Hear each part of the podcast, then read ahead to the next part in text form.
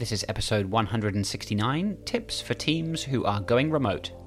Welcome to the Paul Minors Podcast, the show that will help you to optimize your time, income, and lifestyle fast. Get more done with actionable, easy to follow advice and learn how to live life on your terms. And now, introducing your host, Paul Minors. Hey everyone, and welcome back to the Paul Minors Podcast, episode number 169. As always, it is an absolute pleasure to have you tuning in today. I really do appreciate your time and your attention, so thank you for tuning in. And the show notes for this episode can be found at paulminors.com slash 169. So, here we are tricky times at the moment, interesting times to say the least. Um, at the time of recording this, COVID 19, the pandemic, is just continuing to intensify around the world. Um, it is Monday the 16th here, so I, I generally record these episodes about a week ahead of time. So who knows when this episode goes live in a week? Who knows what developments will have been made?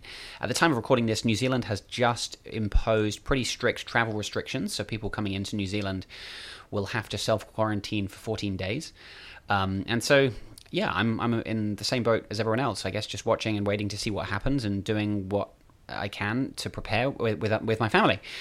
And so one uh, one thing I think we can do is to try and find the positive in a situation like this. You know, while the coronavirus is causing different events to be cancelled and stock markets to go down, I think there is an opportunity here for companies to for for everyone to try and find a the positive outcome in this situation. And I think in my world, in my the type of work that I do, I think there's an opportunity for companies to trial remote work.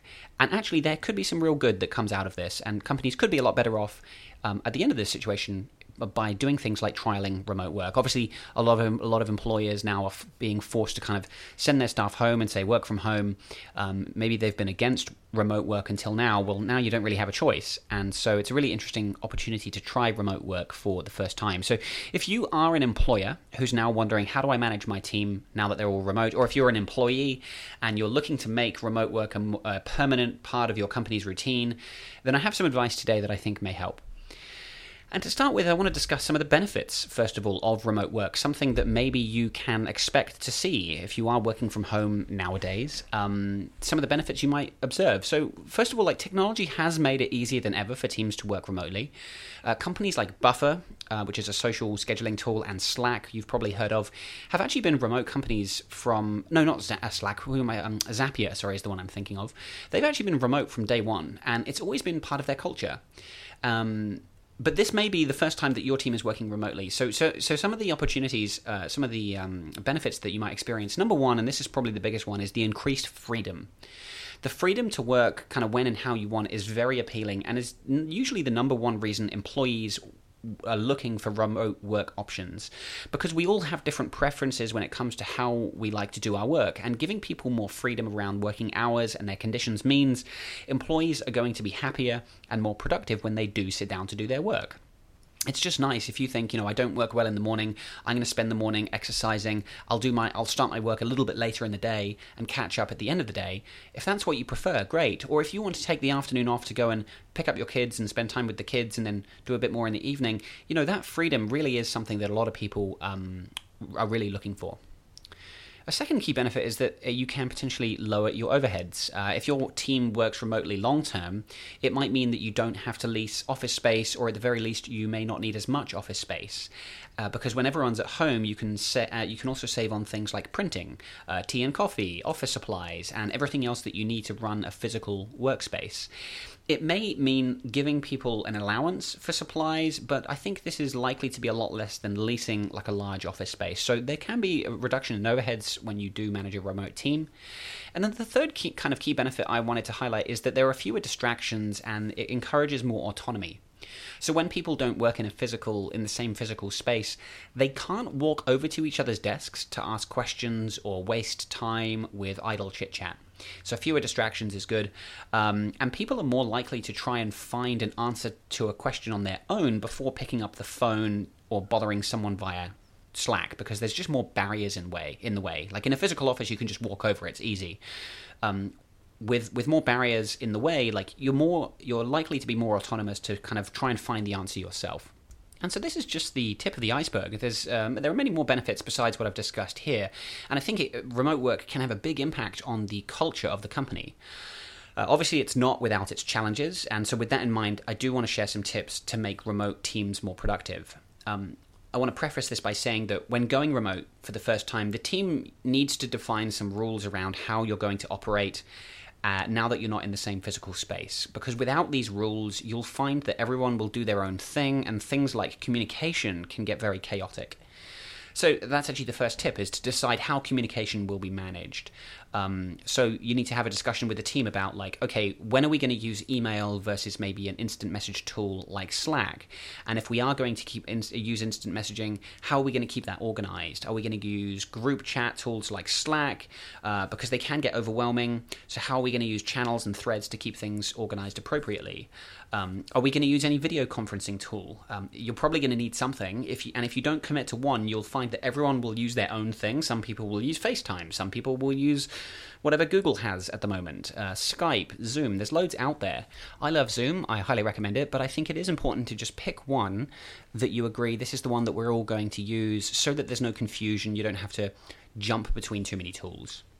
And then you also need to think about uh, and decide when to move conversations from email or instant messaging to something like a video meeting. If you try and have too many conversations in like an instant message tool, sometimes it's just easier to get on the phone or uh, start a quick Zoom conference. So think about, you know, when can we justify getting on the phone? When are we going to use instant messaging? And just think through some of these things that maybe you've never had to consider before. It won't take long, but establishing a few basic rules around communication will really help to keep conversations efficient and on track. The second thing is to define expectations around working hours. Um, you will need to communicate expectations to the team around, you know, when to work. Uh, naturally, this will vary depending on people's jobs. So, for example, if you have customer service people, they may need to be online and available during certain hours. Uh, other members of the team, maybe you want to give them more freedom and they can start working later. You may decide, okay, Wednesday afternoon at this time, we're going to have an all hands meeting. Everyone's expected to be on. Um, if you are if you do have expectations around hours, it's important to communicate those to the team. Number three is to decide how to track output and performance. Uh, because you can't see when people are at work, you will need to decide how to track what they're doing. And this is where having an individual or team targets is very useful. Uh, so, for a sales team, using a CRM like Pipedrive gives you the option to set up revenue targets and goals. Uh, task management tools like Asana can be used to track individual workload and contributions to different projects. So, with tools like these in place, your culture may shift actually to have less emphasis on working hours and more of a focus on the actual work and delivering results, which I actually think is a really good thing. It means that we're just going to measure you based on what you do and your contribution rather than the hours that you are at your desk. So, have that conversation again. Think about what are the tools that we can use to track performance and and uh, output. And finally, make sure everyone has the tools that they need. So, if remote work is going to become a long term or permanent work arrangement, you need to make sure everyone has the tools they need to be efficient. So, it might mean giving staff a budget to go and buy a monitor or a printer or a webcam, um, other office supplies. It may also mean helping to pay for their internet connection and paying for a higher broadband speed. It could mean paying for a few extra pieces of software to keep them the team connected.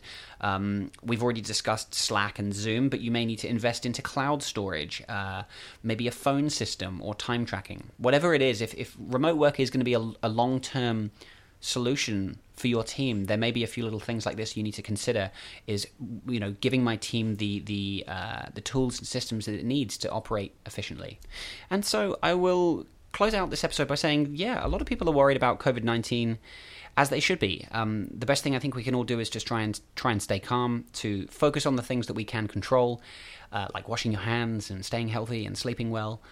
And, and yeah, like I said at the start, um, thinking about the positives that can come out of this situation. And so, if your team has ever considered going remote, this could be a great opportunity to give it a test run. And who knows, it could be a great thing for your team and your business. All right, Thank you very much for listening, and I will catch you next time on the Paul Minors Podcast.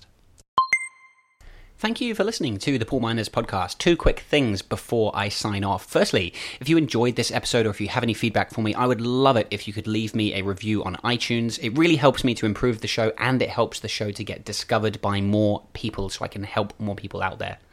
The second thing is if you want to connect with me in person, you, beca- you can become a VIP member of my website. Head to paulminors.com slash VIP, where you will be able to join my private Slack community and attend bi-weekly group mastermind calls. This has to be one of my favorite times of the week when it comes up is attending these group calls. The community is full of like-minded, productive, self-employed people, full-time workers. We have a real good mix of people in there, and I have to say I have made fantastic friends with the people in this group. So if you want to join the community and connect with me and the other awesome members, sign up at paulminors.com slash VIP. One more time, thank you very much for listening, and I will catch you next time on the Paul Minors podcast.